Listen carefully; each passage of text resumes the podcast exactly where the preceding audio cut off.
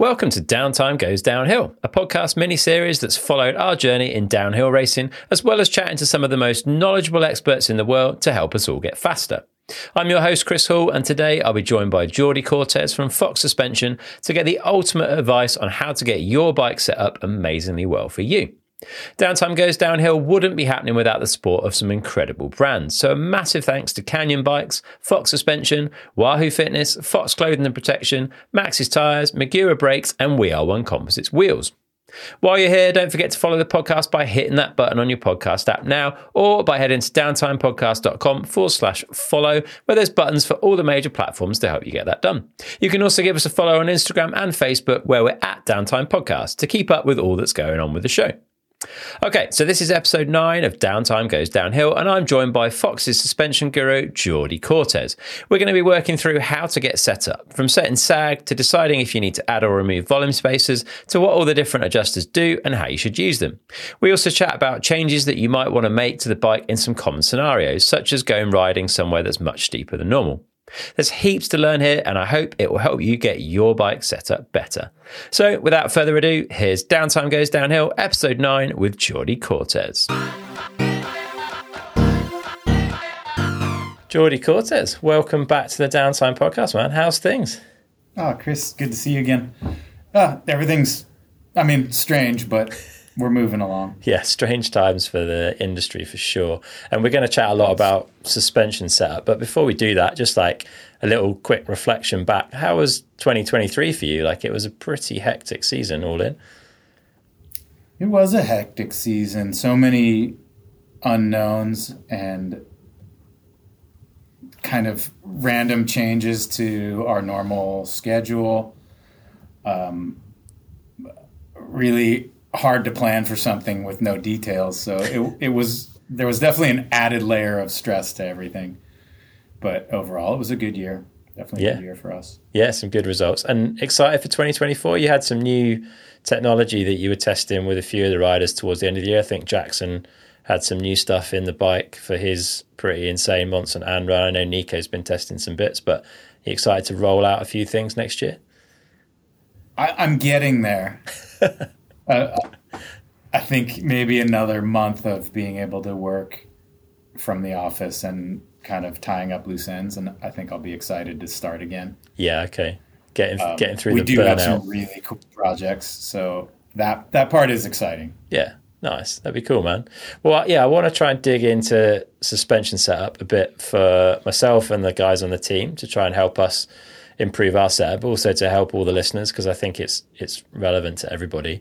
Um, suspension setup is uh, very complex, very nuanced, but ultimately, I think there's some areas where we can maybe take some fairly simple approaches and thoughts to help people get a long way towards having the perfect bike setup. It might not be the pro touch that you'd get having full Fox factory support and team camps and all that kind of stuff, but I think you know people can get pretty close to that and get a much better position.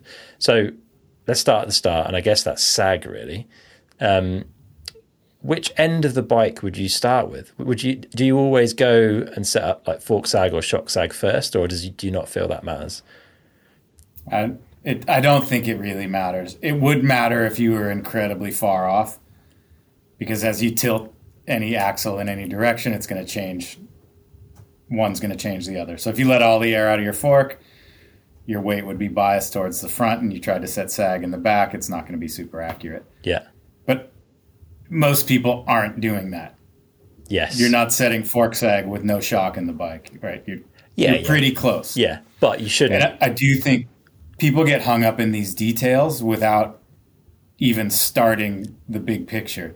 They're already worried about which way do you do this and that, and, the, and the, really, you just got to start. Okay.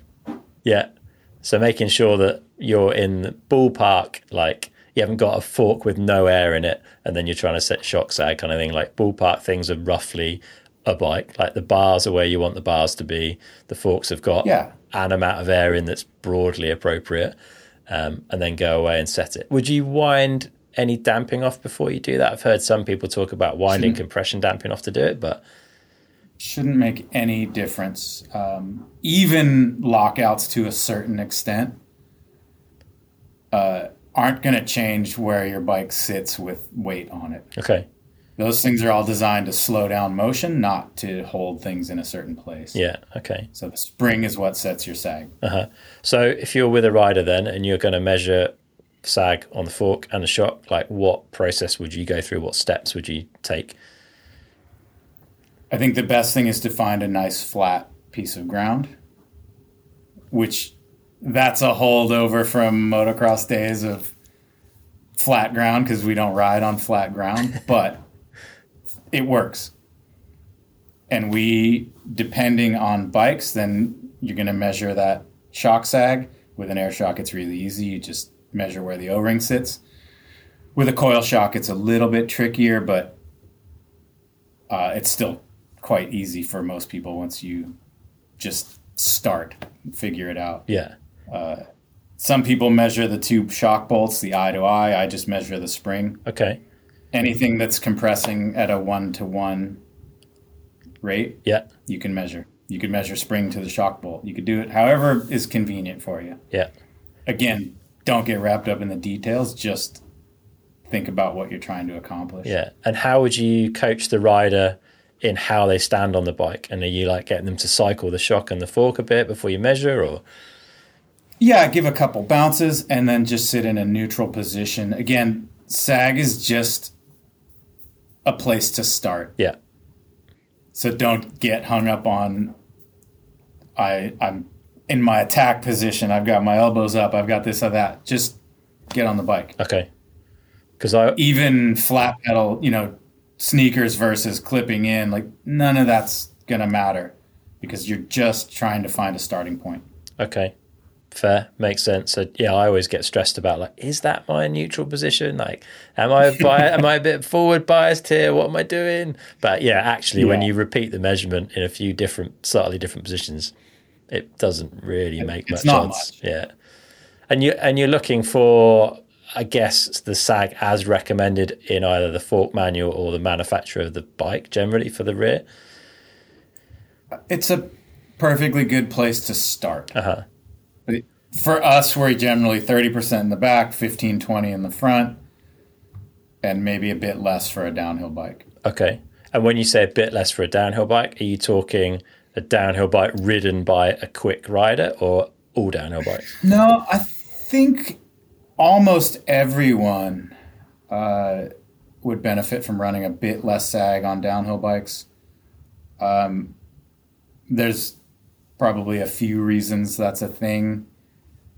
Uh, one of them is that we're not actually measuring sag as all other sports do it, Okay. which would be the wheel relative to where the wheel is moving. We're measuring shock travel, which doesn't really have anything to do with where the rear wheel is. okay. So, a more progressive bike is going to use up less shock travel for the amount of rear wheel travel. Yeah. You know, moto is always the same kind of thing. You're measuring from the rear axle to a vertical point on the fender or whatever.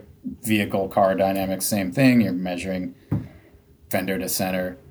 Bikes, you're measuring this thing that's over here connected by a linkage that's then driven over here. And there's a lot of factors that change that. Yeah.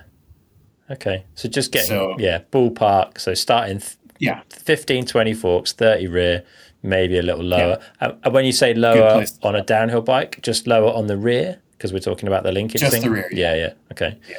And you, you mentioned obviously air and coil spring are the two different options.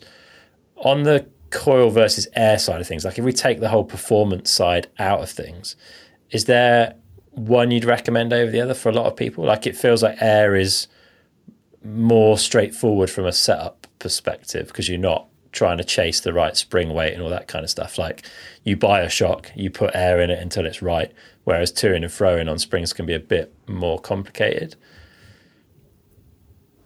Yeah, I, and that's one way to look at it. I mean, the other way is that once you've put a spring on, you're done.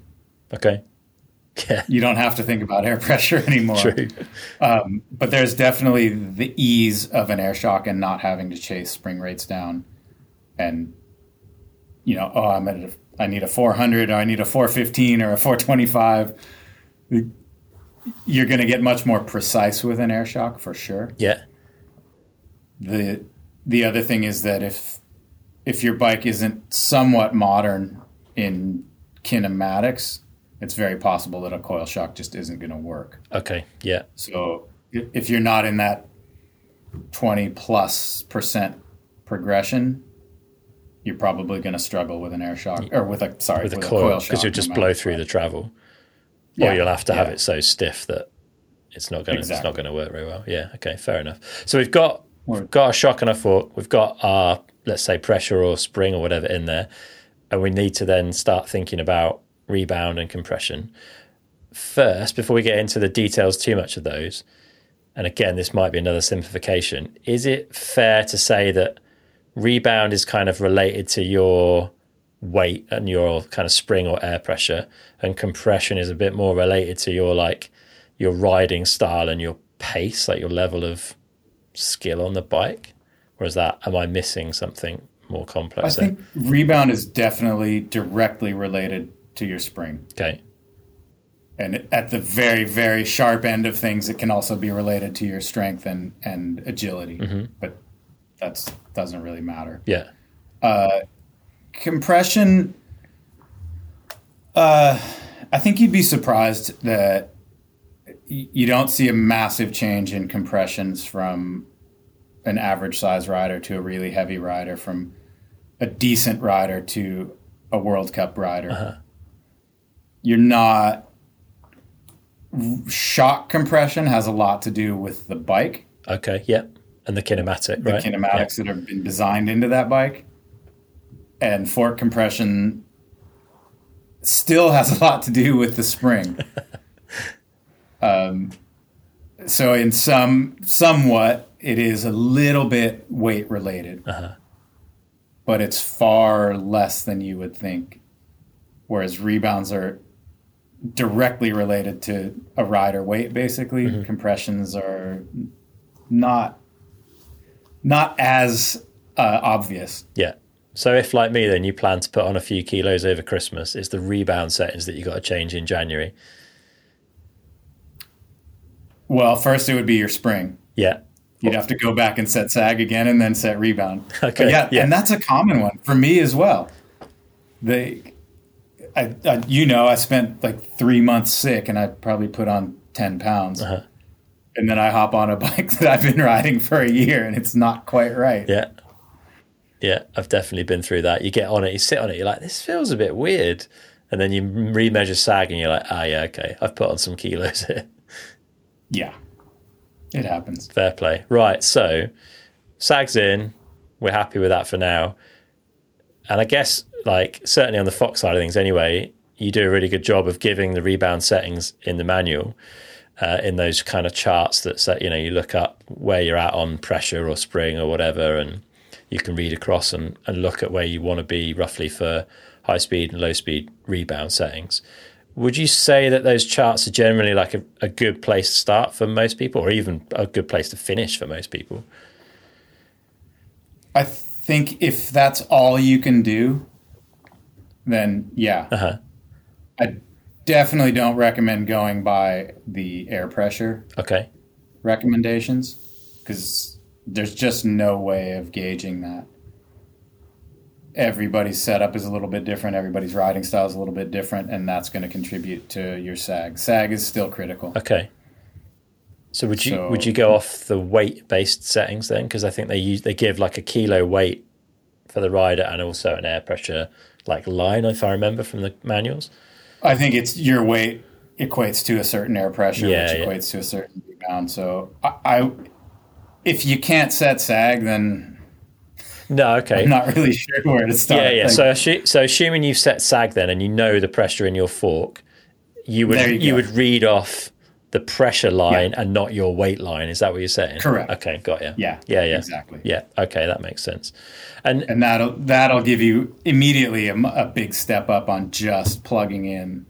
This is my weight. This is my pressure. yeah, This is my settings. yeah. And are those charts like are they designed? Are they kind of aimed at your average rider, or are they aimed at all riders? Like, I'm I'm not really sure like what goes into making those charts. Neither are lots of us. I, I think uh, they change over time, and we are getting more and more sophisticated with how we come up with those. And we're doing some pretty cool stuff with data analysis and relating that to the average rider. Mm-hmm. All of those things are set up as an average. Yeah. So while you can't go really wrong, you could definitely go more right. Okay. Yeah, I see what you're saying. And so is that when you say it's like as an average, is that an average rider for that product category? I'll give an example. So I have a set of Fox 36s that I run the rebound faster than the manual would suggest. That feels pretty good to me. Mm-hmm. I then got a pair of Fox 40s and I tried running those faster than the manual settings and it was pretty punishing and I ended up I did a load of bracketing and I ended up coming back actually when I got home and checked to the manual settings. And I was wondering if like maybe I sit closer to the average rider for a pair of Fox 36s, but I'm worse than the average rider that rides a pair of Fox 40s.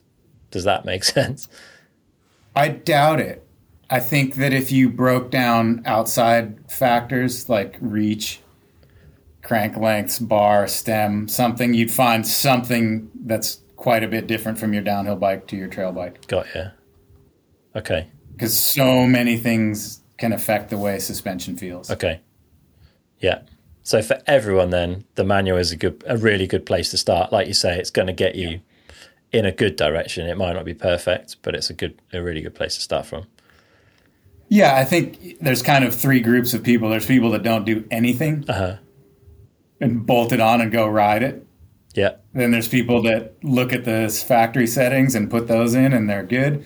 And then there's people that start completely fresh.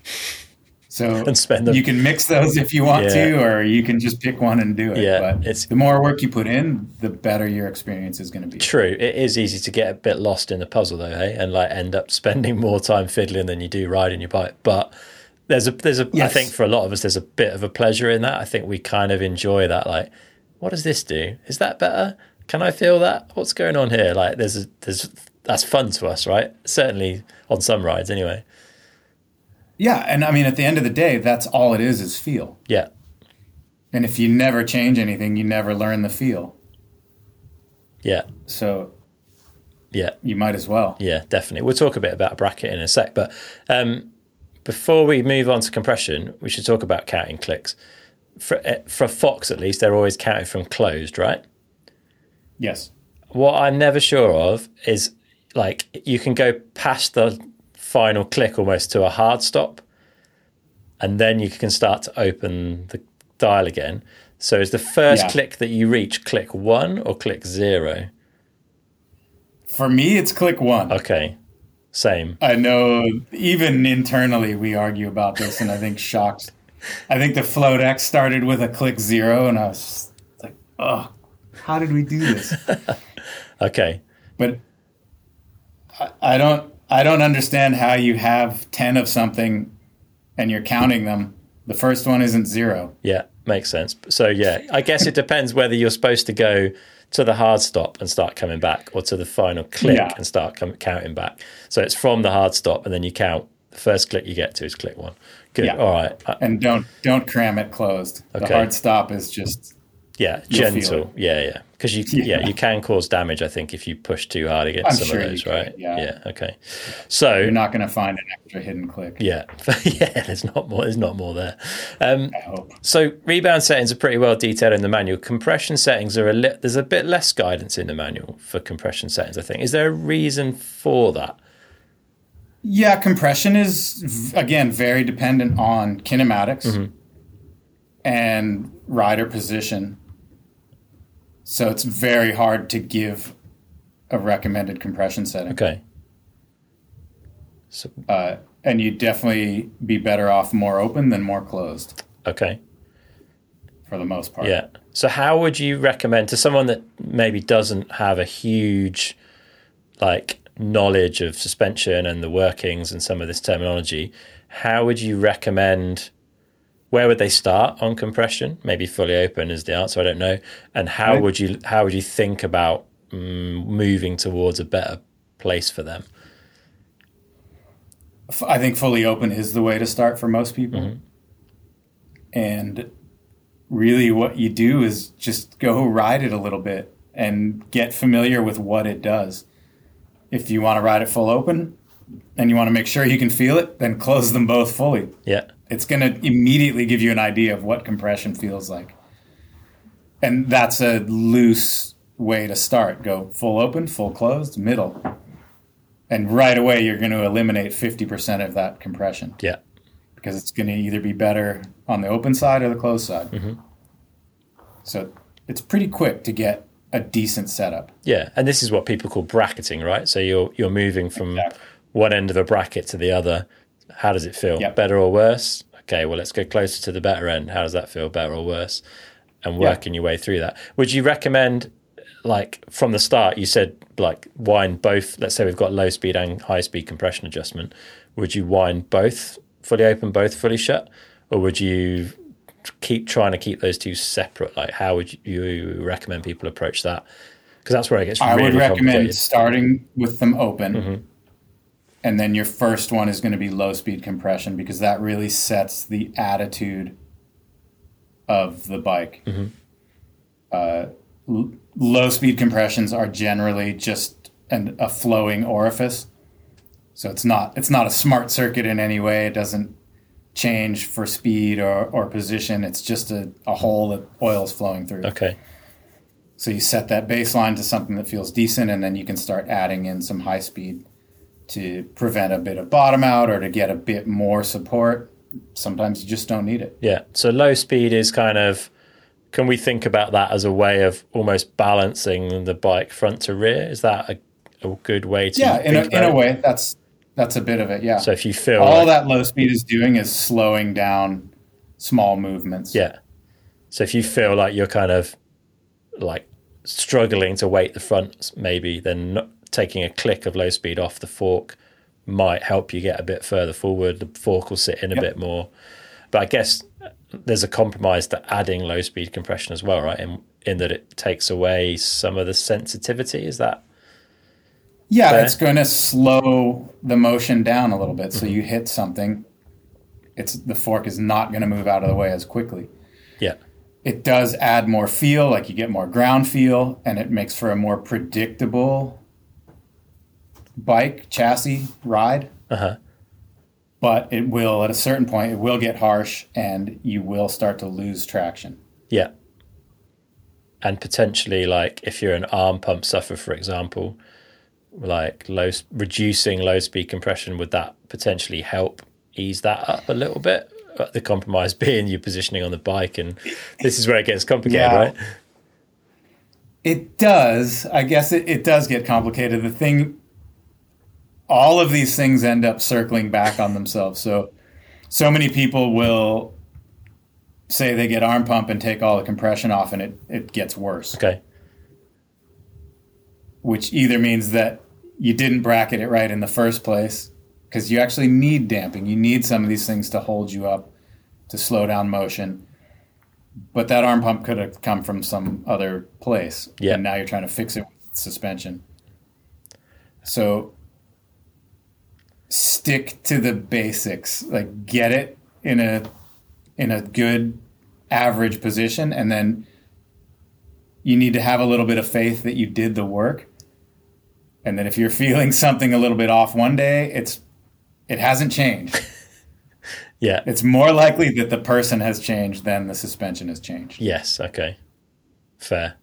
So we've talked a bit about low speed compression. What about high speed compression? So that's more as I understand, like if you're at a bike park and you're hitting berms hard, it's that the force that you're putting into the bike on a harsh compression or off a you know a big landing, it's stopping the fork or the shock blowing through the travel so much. Is that am I kind of close with that? Yeah, that's that's pretty accurate. High speed compression is generally metered by a valve stack. So you can adjust the little valves inside the shims to change the way they flex out of the way as the oil pushes on them you can make them lighter firmer you can you can do all kinds of different things with them yeah but for the most part once your low speed circuit has flown as float as much oil as possible. The rest of that oil has to go somewhere, and that starts pushing through the high speed circuit. Got you. So the high speed circuit will, it does kind of affect everything to a point, but it is more for the harder hits, the faster suspension movements. Mm-hmm. So it has nothing to do with how fast you're going. Even if you're going two miles an hour and you do a, a decent sized drop off of something, that's going to be your high speed circuit. Got you. Okay. And how would you know what what might wanting more high speed compression feel like? Is it that you're like constantly bottoming the bike, or you feel like you're blowing through? Yeah, I think if you're constantly bottoming, you're probably going to look at volume first Okay. and double check that your sag is correct. Uh, and if everything there is correct, then you're going to want to add in compression, Okay. but very sparingly for the most part. Yeah. Okay. So th- there's a trade off here, I guess. Right. Again, like high speed compression is going to make things harsher, and sort of it'll make the fork sit a bit higher, maybe. Higher. Yeah. um, in its travel. So we're trading off like almost function of the fork and the ability for it to absorb bumps for that support.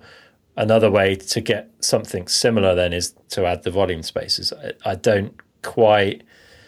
I'm not. It's not quite clear in my head when to go down the volume spacer route versus going down the high speed compression route. So, one way to think about it is that compression works everywhere from the very beginning to the very end. It's always the same. Mm-hmm. There is no mid stroke compression. yeah. Okay. People have learned this mid stroke word, and it's not a thing. yeah. Uh, mid stroke is handled by the spring and the amount of volume that you put in or take out, mm-hmm. or it's by the kinematics of the frame designer. So, if your sag is good and you're bottoming out all the time, you need to look towards volume spacers. Okay. If your sag is good and you're never even close, then you also look at volume spacers. Okay, but you go the other way. Yeah. Yeah. And I do think that's a problem that a lot of people get themselves into because doing a volume spacer requires a tool and a pump and a volume spacer. Yeah. You actually have to sit down and do it, where turning a knob is right in front of you. Yeah. But it's probably not the right thing to do. Okay. You're probably going to be compromising the performance of your suspension when you don't need to. More than likely. Yeah. yeah. So yeah. Especially if you've been riding this bike for a while and all of a sudden it's this, and you go down and turn the compression knob. Yeah. Got you. Okay. That makes sense. So yeah, if you if your sag's right and you're constantly bottoming out, then it's time for tokens. If you're nowhere near it, it's time to take them out. Um, yeah. If you are on the lighter end of the spectrum and you've already got no token no volume spaces in the fork, what would you do then? Would you look to like run a bit more sag maybe? Or how do you deal with that? You could try running a bit more sag. Um, you would definitely want to run as little compression as you can. I think most people that are really, really light end up struggling with rebounds. Okay. In that they can't get them fast enough. Yeah. But we're talking pretty far on the lightweight side of things. Okay, fair enough. I don't think I need to worry about that right now. No, do Well, let's let's talk about rebound then. So again, quite often now we have high and low speed rebound adjustment. How would you define those two different um, adjusters, basically? I think the, the the funny thing for me is that so many people are like, "Oh, I understand compression perfectly well, but I don't understand rebound." If you took our damper out and flipped it upside down, it would still work. Yeah, It's the exact same thing.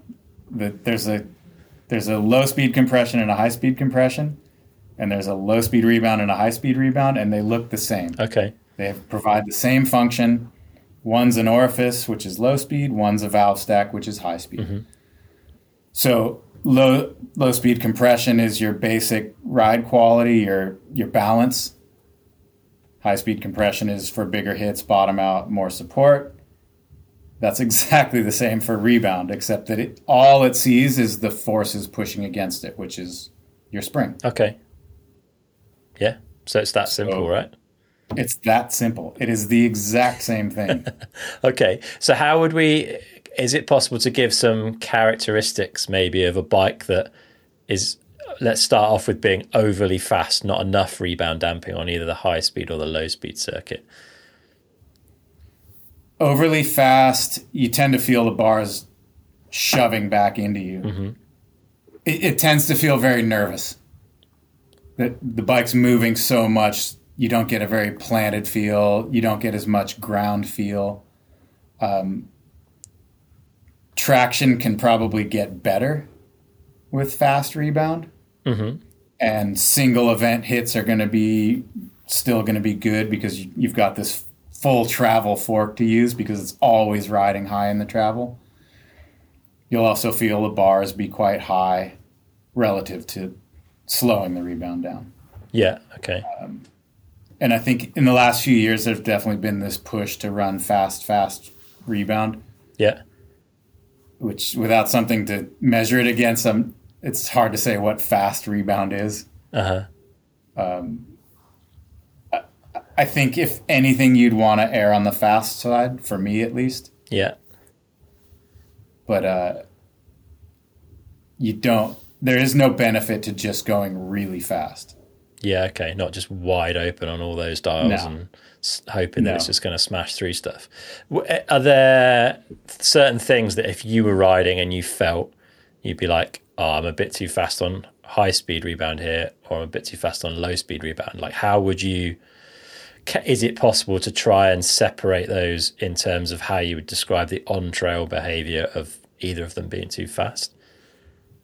Oh man, that's a good one to to actually put into words. Uh, it's much easier to do by feel than it is to say, "Oh, this is." It feels like this. Um, and Well- m- more than anything else, those two work together. Yeah. Okay. compression you could have low speed compression closed and high speed high speed open your bike would still work okay Yeah. if you tried that with rebound i think you end up just not getting much out of it Uh, okay. Is there some crosstalk between those two? Like, does yeah absolutely Okay, so if you wind on low speed, you'll also be slowing the high speed end of that curve Yeah. as well. yeah and it's the same with compression but it's nothing to get wrapped up in Yeah. so many people ask well where where exactly does it cross over it's like I have, I have no idea it really depends on pressure and where your settings are but the fact is that it should be a smooth line you shouldn't really see a, this is low this is high. Yeah, it should be a seamless act. Yeah, there isn't a, a shift point between the two No, speeds, ho- but hopefully not. like, are there certain things that a rider comes into the pits at a World Cup and says to you that lead you towards either the low speed or the high speed rebound? Are there certain or noises or you know, I like some of these guys like to make a few random noises at you, but I think one of the most telling ones is um, entering a berm at a, at a decent clip because the bike's going to compress when it transfers all the weight into the berm. The bike's going to compress, and when rebound is too fast in the front, the front end tends to come up quickly, and you want you're going to oversteer. okay, So you want to you'll turn out of the berm because the head angle got really slack again, and the weight came off the front wheel. uh-huh. If the rebound's fast in the back, it does the opposite. It kind of drives all the weight onto the front wheel. The front wheel tends to turn in a bit, and you you tend to push in. yeah, So that's a that's a quick, easy way. But again, that's not everybody finds hard compression berms yeah, to fair. ride on. It really depends on your trail. yeah, The other thing is on steep terrain, a lot of rebound really depends on how much weight you have on either the bars or the pedals. Mm-hmm. So if it's consistently steep and your hands are always pushing on the bars, you're actually compressing that suspension. So the rebound's going to be a little bit slower. If you hook up data to these things, you can see that on steep terrain, the same setting is a little bit faster than on flat terrain. Okay. Yeah. So we don't always get this perfect rebound. No, but I And guess it's the same in the back. On Yeah. flat terrain, your weight is more centered over that axle. It's a little bit easier to control. You might feel it on jumps yeah. where you know you hit the lip, everything compresses, and the rear wheel wants to go pass over your head. I've definitely had that. So is that uh that's for me in my head? I'm like I need to slow down the high speed rebound in that instance because it's coming from More than likely, yeah. deep stroke like and rapidly returning and trying to almost buck you over the front. Yeah. That's a pretty telltale for rebound. Yeah. But you The could one also where people get confused is multiple bumps. okay. Or they say they get bucked. Bucked is the new the new term now. And it doesn't mean anything. It could mean that your rebound's really slow. Mm-hmm. And you didn't have any suspension to use on that hit. So then you got bucked. Yeah. Okay. And yeah, so So- uh, like an an indication, I guess, of rebounds being too slow is what I think. Have you heard the term packing, where like Yeah. as you go over repeated, like if you're on sort of braking bumps or something, the bike feels good as you go in. It gets progressively and progressively worse feeling as the suspension just doesn't have the speed to recover in order to absorb the next hit in the line, basically. So it's maybe Exactly. easier to pin down rebounds that are a bit too slow than it is rebounds a bit fast. Maybe I don't know. Packing's quite an I find anyway quite an obvious, even at a, a very amateur level, like quite an obvious thing to feel on a bike. Yeah, I think you'd be surprised. I, I find people that you really have to get them to go find something and ask them, is it a single event hit or is this multiple hits? And then it felt bad. Okay, And then they come back and they go, oh no, it was just it was just the one. I'm like, okay, well that's probably rebound. Or yeah, yeah, I went in and I hit three bumps and the third one was horrible. I got kicked. Well then rebound's probably slow. yeah, got yeah, okay. But again, this is where bracketing. So I had issues with arm pump at the first race of the year, and sort of put it down to fitness initially. But then I had I was like, right, just go and play for a day and see what fork settings do. Because like this is my example I said earlier, where I was like, oh, I normally run a bit faster rebound than the manual settings with Fox, so I'll do that, and that's where I'll start. And I just put them on, went and rode it. It felt kind of okay, but I was suffering with arm pump in the rides that I'd done up to that like race, but I didn't have any baseline on that bike, so I didn't know whether arm pump was normal for me riding a downhill bike down those tracks because I'd never done it before. Um, anyway, so I took myself off for a day. I was like, and just drew up a little list. I was like, right, uh, from the setting I'm at, let's call that where we start. And first run, well, let's do two or three runs, just get this track that I know well, like dialed, get a speed on it that I feel comfortable with, that I can ride at all day. And then we'll try two clicks open on low speed rebound, two clicks more closed on low speed rebound, see which is better. Same on the high speed circuit. And it was I don't think, I mean, I'm not a great rider. I don't think I have the best feel, but I'm quite analytical, I guess.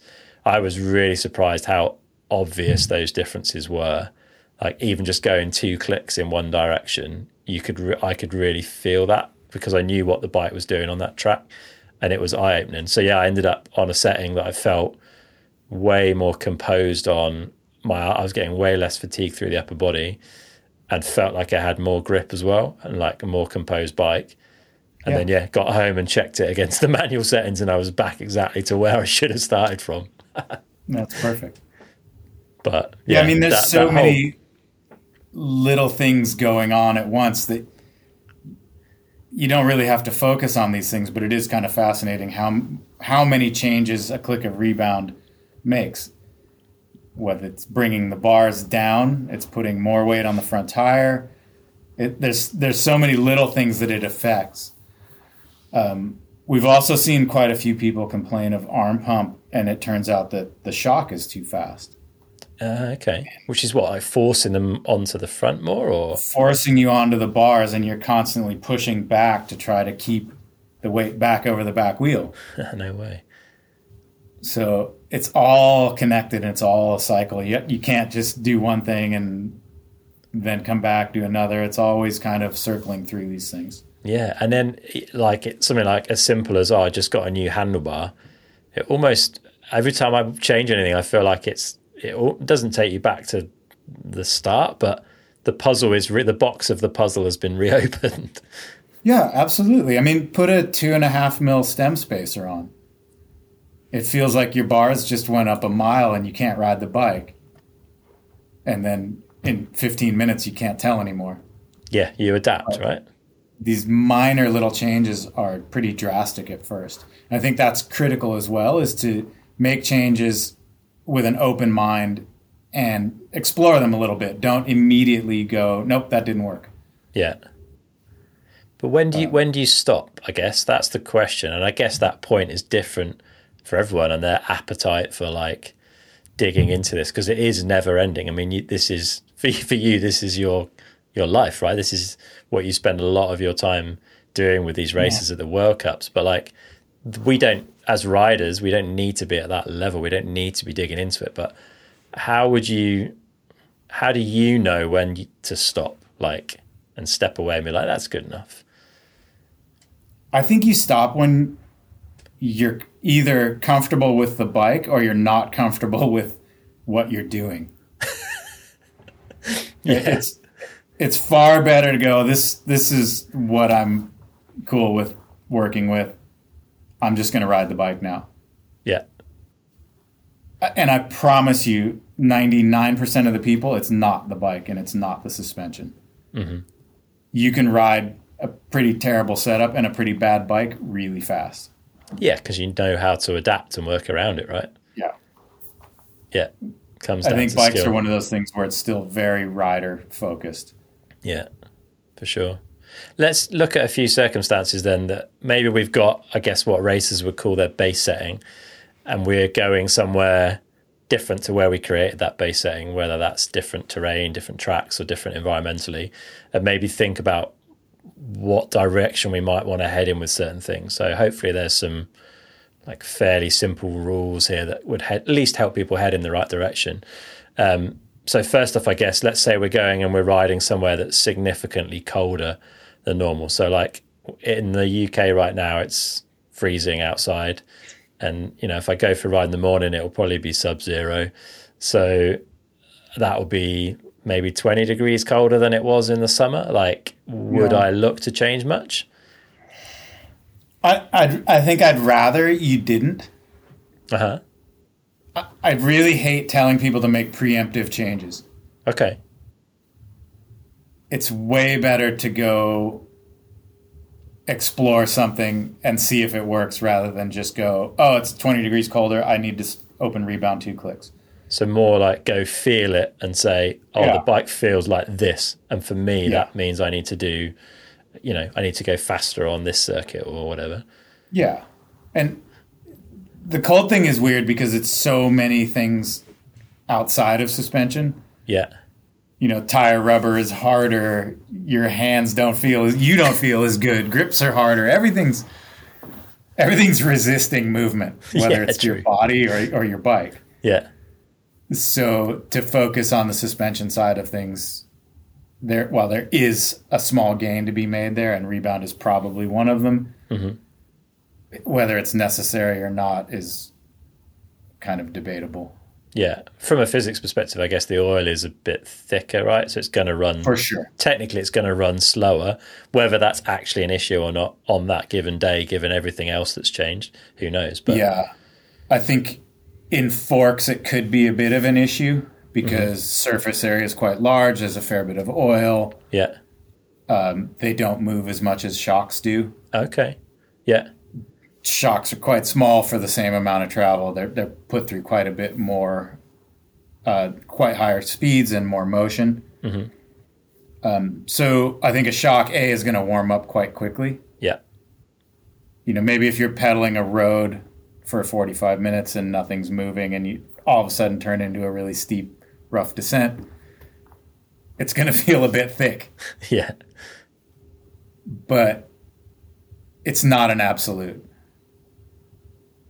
okay we Fair. do see it at races when one weekend will be snowing and the next weekend will be 35 degrees yeah but it, it's also again, it's not just rebound. It's this whole combination of the, your your body feels freer and faster, as does everything else. So yeah, and these are riders that yeah, these are riders that are chasing one percent, and that's not yeah. the way most of us ride. So yeah, so yeah, I guess the same goes for a, a, particularly warm day, or if you fly away on holiday, like let's say you're normally riding somewhere all year round, then you go away and it's twenty degrees hotter where you are on holiday. It's a similar thing, right? Things are going to run a bit faster potentially, um, yeah, but a bit, it, yeah, yeah, and then you need and to decide whether that's a problem. Doing that, yeah, yeah, if you're like, oh, I'm just going to slow down rebound one, that's great. Go for it. But if you're kind of going, oh, I don't know if I should do this or this, then just don't. Yeah. Just just enjoy it. Just go with the flow. What about um, if like big changes in gradient? So like where I live now, the trails are pretty steep. Whereas if I go away somewhere, maybe I used to live and ride, the trails are very flat in comparison. Would that for you, would that make any difference? Would you be changing some of that low speed compression, like front rear balance stuff, or you hear about riders wanting more support from the front when they're on steeper stuff? Yeah, I think gradient is one of the things where you do look to making changes.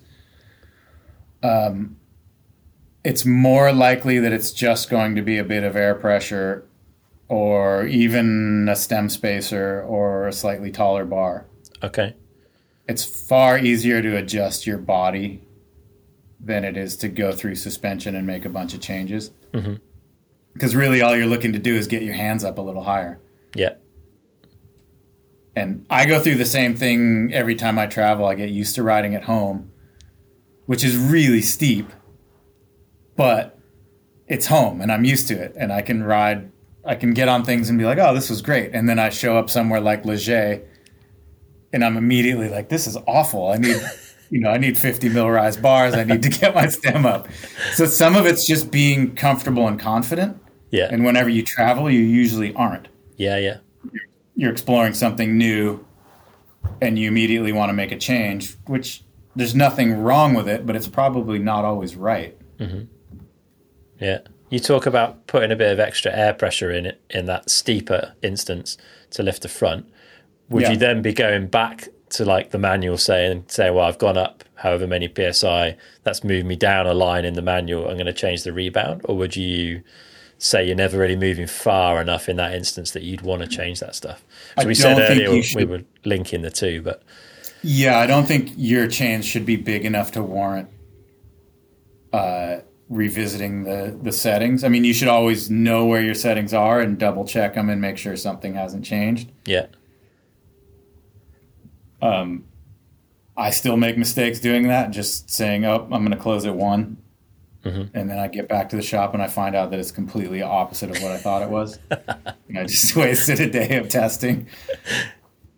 So, I think if you're going to add air pressure, just count your settings and make sure they're back where you where you started. But yeah. if you're going more than five psi on any on a fork, maybe even 10 psi on a shock just yeah. because they're kind of almost two to one as far as what kind of pressures you're riding. Mm-hmm. That you don't really need to focus on rebounds unless it's something that really pops out at you. Yeah. Okay. Fair play. So you'd you'd be looking at like a couple of psi if you were going somewhere particularly steep. You yeah. wouldn't be changing, up, you know, up big to chunks. five psi. Otherwise, I think you probably have something wrong from the get go. Yeah. Okay. Fair muddy tracks? Does that like people always used to talk about changing rebound speeds when it was muddy. I don't know if that's really a thing. I've i've never found that it's a thing. Uh, i think people used to slow down rebound for mud races. Yeah. And like you could make it make sense that your wheels got a bunch of mud on it and maybe it's heavier and it's it's it's uh it's pulling down more. So the the rebound's having to fight a heavier wheel. Yeah. But I've never found that to be the case, and I think slowing down rebound makes your bike sit lower, makes everything steer a little bit slower, and mud's already doing that. So you're not going to get any more traction out of it. Mud's basically mud, and the traction's going to be dictated by your tires. Uh, and then if you soften it up, then the bike just starts to move more, and that's kind of the last thing you want in Yeah. a muddy race. so again, you just keep settings as they were, basically. From from where I sit and our experiences, we generally leave things, and if we need to make a change, we wait until people have ridden. Because that's the big question you always get is, oh, if it rains, what do we do? It's like you leave it. Yeah. I mean, you don't do anything until you know that you need to do something. Well, it makes sense, I guess. If you've got something you know and you understand, and the conditions are changing, the condi- the condition is the bit that you don't now know. Why would you change Yeah. the bit that you do know, which is the bike, I suppose? So yeah, you go try it, and then you look at okay, I feel like this. Maybe I should go Yeah. in this direction, but yeah. okay. Whereas if you What- have harsh conditions of mud and then an unknown quantity of bike suspension, and you put the two together, you don't really know where you are. it doesn't end well, does it? What What about track speed? So, like uh, where I live, I would say the tracks are not that fast. Some of the downhill races that we've been at, the tracks have been really fast in comparison to what I'm used to riding. Is there any reason why the track speed would impact how you set up suspension? Maybe a little bit, yeah. Um, I think faster tracks you can probably run things a little bit lighter, um, a little bit softer to get rid of chatter and vibration, and you're not relying on.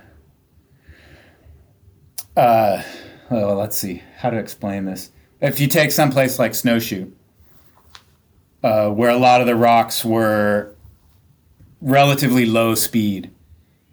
If you run a soft setup, the bike ends up going up and down, mm-hmm. which is really not what you want it to do. You want it to go over the rocks. Yeah, So, in that case, you'd want a firm setup because you really want all your energy to just push through. Mm-hmm. Whereas if that was steep, you could run it a little bit softer to get some more grip and a little bit less hand fatigue okay, because gravity's pulling you down the hill. yeah, So I think in general, a steeper setup would be you'd have the ability to ride things a little bit softer.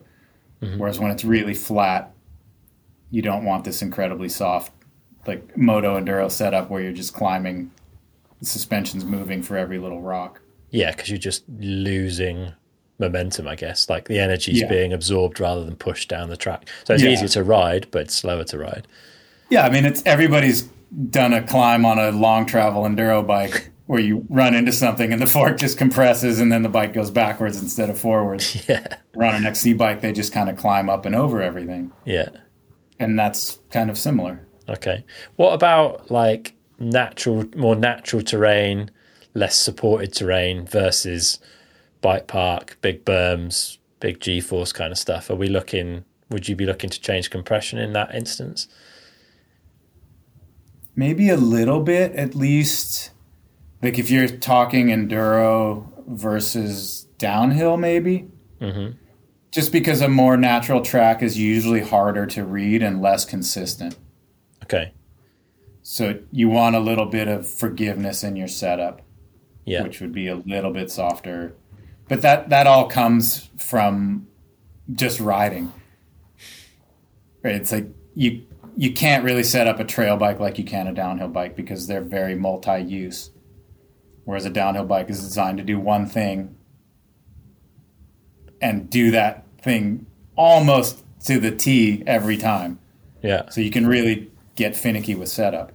Yeah, interesting. You, I was thinking about this a bit lately, and I was trying to work out whether it was like whether suspension setup was more important when you've got more travel, or less important when you've got more travel. Does That's that a- make sense? Yeah, that's a good question, and I don't really know. I think it's far easier to feel on a bike with more travel, Yeah, just because you have more time. yeah, You have 200 mils of travel to think about this thing rather than 100. Um, but it's equally important, and we're really trying to drill that into our XC riders, where they're looking for every bit of speed down to the gram, then why wouldn't you look at suspension as free speed? Yeah, hundred percent. Are they fairly like, you know, let's just put some air in this thing and go ride it? Then I'm, not calling them out, but like, is there a, le- a lot less focus on setup there? Yeah, there's way less focus on suspension setup than there is on cockpit details. Yeah, yeah, body um, positioning um, and aero and all that sort of stuff. Yeah, yeah, we see really soft forks, quite firm shocks, and usually really slow rebound. Yeah. Which again, I'm not. I mean, I did start in XC, but I'm not a World Cup XC racer. But uh, in in some ways, it makes sense because you're a lot of your time is made on the climbs, and having a low front end that kind of climbs over everything is maybe useful. Yeah. But the descents are getting pretty wild as well. For sure. I walked down some of it in uh, Leogang and I was like, I would not want to be riding that with my saddle up my ass. Like, it's, it's no. pretty tech. And the year it was raining and muddy, it was just, it was brutal. Yeah. Yeah, fair play. XC's come on a bit, hey? Like, it's it's impressive what they good. ride. They're good bike riders. Yeah, yeah. Watching some of that, like Tom Pidcock and Evie Richards, watching them ride downhill on an XC bike is it's a bit of a schooling, to be fair. Yeah, no, it's cool. It's really good to see. Yeah, it definitely is. Um, so if people are like struggling, because it is it is complicated, right? And the, the more you delve into it, almost the more, more complicated it gets because there is a lot of overlap and interaction, and you can create you can solve problems in multiple ways, and all of them have different compromises and trade offs. Like it's the deeper you dig, the bigger the puzzle gets, which some of us like and some of us don't. If people are really like they really want their bike to be set up well, but they're struggling and they don't feel like they can get there, what would you recommend? Would you recommend like just go with what the manual says and be done with it, or buy an acquisition system, go use it? Some of them maybe are getting a little bit better at their recommendations and guidance. All right, don't do that. Or find someone that you trust. Like how how which way would you recommend people go if they're you know constantly wishing thinking their bike could be better than it is but they don't know how to get it there i i if you're constantly wishing that i really push people to just learn uh-huh the, the 95% is easily achievable for anyone it's it's just not that hard it does take a little bit of time and maybe a little bit of organization of a notebook and some pressures. But if you can't set sag, then I'm scared that you're riding a bicycle. yeah, it's not that hard, is it's, it? It's far harder to pedal a bike than it is to set sag. True. Chances are you're just lazy. Yeah. Okay. And there's a few of those around, right? And if they're happy with that, yeah, it's fine. Sure. But yeah. If you don't care, have at it. Yeah what I mean, there are more and more people doing suspension setup now uh, uh, of mixed experience, and I would guess as a result, mixed quality of outcome. Like, would you recommend people going down that route? And if they did, like, what questions would you ask? Like, how would you go about finding someone to work with that you think would be able to do a good job? Man, that's that's a tricky one, eh? that's really hard because I would say the majority have no clue. Okay. Um, I think if you can ask a few questions, you can probably weed out most of them just by kind of asking about their theory. And if their theory is oh well everybody else does this but we do this mm-hmm. then you can pretty much count them out right away yeah okay there is there does seem to be like quite a lot of personal bias floating around in suspension setup i would yeah. say i i have never found personal bias to work with science uh-huh. which is a lot of what this is yeah um, there's data driven guys that have part of the picture and there's kind of functionally driven people that have part of the picture but you can't really use any one thing. If I had to pick, I wouldn't pick a guy that set your bike up with data. Okay, interesting. You Uh, would be more feel based. Yeah.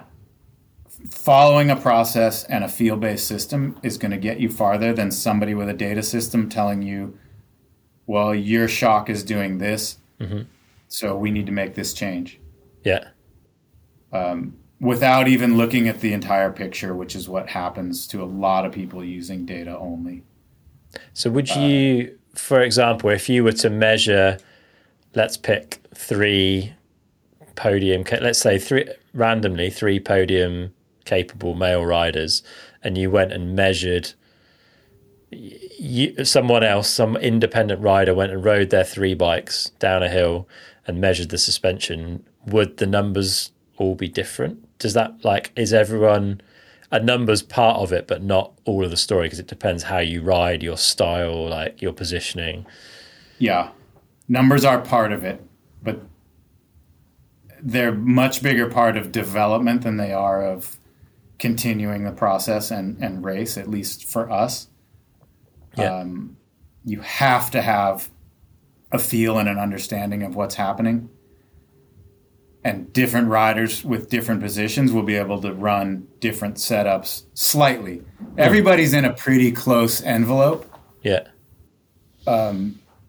it's not it's not wildly different but body types change things different limb lengths change things a little bit um, again the rider being such a massive part of the system has an ability to affect everything just by how they feel and sit Yeah. so a 200 pound rider that's 1.6 meters tall is going to ride completely different than a 200 pound rider that's two meters tall Yeah. Yeah. I was going to say, like, um, trying to think of maybe not opposite ends of the spectrums, but riders that are quite a long way apart that ride Fox. Maybe like Jackson at one end and Amaury at the other, like small, lightweight rider, light poppy style, playful. Amaury, much bigger. Still, I mean, he's not actually as huge in real life as I thought he was going to be from seeing him on no on the TV, but like strong but he is incredibly strong and push Yeah. like like aggressively pushes the bike through, whereas Jackson seems Yeah. to skip over. Like, Yeah. would even those two guys see fairly similar numbers on suspension if you put data on there, or are they maybe quite not if you're picking Amaury. Jackson's setup is very neutral. okay? I, I mean, anybody could ride it. Yeah, uh, Amaury's setup is maybe a bit stiffer and quite fast rebound wise. Yeah. Um, So is he most. he's more of an outlier in the data set than Jackson would be then.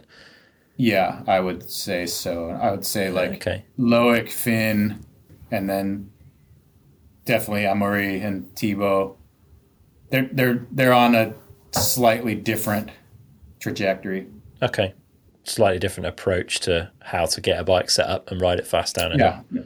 Yeah. Some of that's your body and your preference, and some of that is uh, your components and, and how they have to be set up to, to work. Yeah. So everybody has a slightly different outlook on how things are supposed to function. Fair. Okay. Interesting. We should wrap up soon because we could talk about this stuff forever and potentially go around in a few different circles. But um, there's, I know the manuals give an indication of service hours. I have no idea how long I've spent on any bikes this year uh, or any year. I just really don't manage to keep track of that even close. Like, is there something you would say we might feel that would indicate a service would be a good idea? Like, how do you decide? And maybe it's different. You can pop in the workshop and It's ask someone to strip it down. It's definitely But, different for me. Yeah. okay. Um, I mean, you can feel it, but not unless you're really paying attention. Uh huh. And things tend to work quite well for quite a while, especially if you're not power washing and and spraying stuff all over your bike. Yeah. Uh, I think for the average person, if you're not getting it done at least once a year, you're definitely doing your your product a disservice. Okay. How often would you say the average person rides? Like, how many hours a week? Maybe five hours a week. Okay. Yeah. So an, a, a more um, than annual service at that usage rate would be yeah needed. Yeah, it's so hard because people have multiple bikes. People sometimes you go for a road ride instead of a mountain bike ride, but yeah, different weather, uh, climates, all sorts. I guess play into this, but yeah, coil shocks tend to go quite a while. There's just very little in there other than the oil for the yeah. damping. They tend to last a long time. Mm-hmm. Air shocks uh, can definitely benefit from service. It's more involved and it takes a bit of time. Doing a lower service on forks, almost any competent bike racer should be able to service their own forks. Yeah. It's just so easy. There's there's no excuse if you're a bike racer, there's no excuse for not being able to do that. Yeah.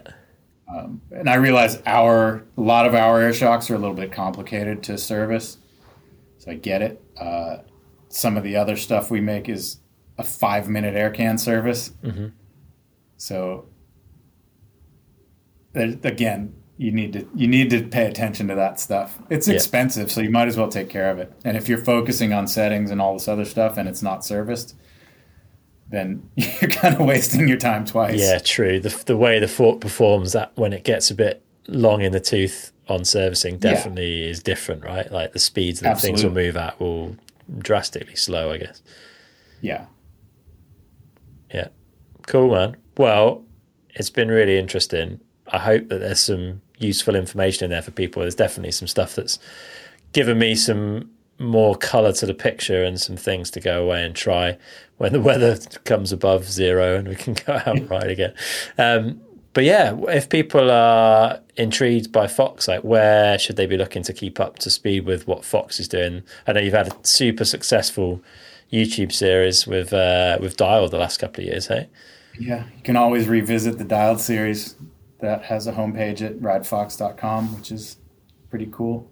Yeah. How does it feel? You've you've become kind of web website famous like as off the back of that series, right? I think most of us that were like really into the sport knew who you were before, but now that the reach is a lot wider, I would say. Yeah, it's pretty crazy. I think there's definitely a thirst for figuring out how bikes work and what people are doing with them, which is cool. Yeah, it is cool. I love the episodes where it's like the riders coming into the pit or wherever the bottom of the track and saying, "Oh, I'm feeling this," and like you're talking about how to move things. Like I, I, I definitely feel like I learn, I get some context for that whole picture. It helps me maybe translate some of what I've felt in my head and thought about into what I might change on the bike. I've I've found it. It's been useful in that way. It's kind of cool to see that we're all even at that level like it's all the same kind of things right? It's not they're not doing it anything is. massively different to us. Yeah and maybe listening to other people's problems helps you sort out your own. It's kind of like going through yeah. the issue. Yeah definitely. But yeah. I, what i and do hope at the end of the day sorry just i just don't no, want to overcomplicate it because just starting out is easy. Like yeah. we're getting mired in details there the last two or three percent but the critical thing is just doing those first steps of sag volume rebound. Yeah. Just something. yeah, just do do a bit. That's the message, right? And then where yeah. is it ridefoxbike.com for the website? Ridefox.com. Ridefox.com for the website. Ridefox yeah. Bike is the Instagram. Yeah. Cool. And if they want to follow you and watch what you're up to, well, is Dial the best place or your Instagram? Instagram? Yeah. yeah how many, How many uh, DMs do you get a week these days asking for suspension help? Fair bit. it's super frustrating. There's, it's hard because I, I like to answer valid questions. Uh-huh. But most of them are just so ridiculous and so lazy. Yeah. This would have been a two minute search on Instagram. I mean on on on Google. Yeah. You know, it's I'd love to be available for somebody that has a valid question that put in some effort. So if someone shows that they've done the work, just, yeah, yeah, fair, nice one, man. Well, it's been interesting chatting. I look forward to seeing you in person. Hopefully, at some World Cups next year. Um, for sure. But yeah, until then, all the best. You too, man. Good to see you again. All right, that's it for this episode of Downtime Goes Downhill. We really hope you've enjoyed it. A huge thanks to the brands who've helped us make this happen, and that's Canyon Bikes, Fox Suspension, Wahoo Fitness, Fox Clothing and Protection, Maxxis Tires, Magura Brakes, and We Are One Composites Wheels. To make sure you don't miss the next episode, give the podcast a follow by hitting that button in your podcast app now or by heading to downtimepodcast.com forward slash follow. Also, if you've got friends who you think would enjoy these episodes, then please spread the word and let them know.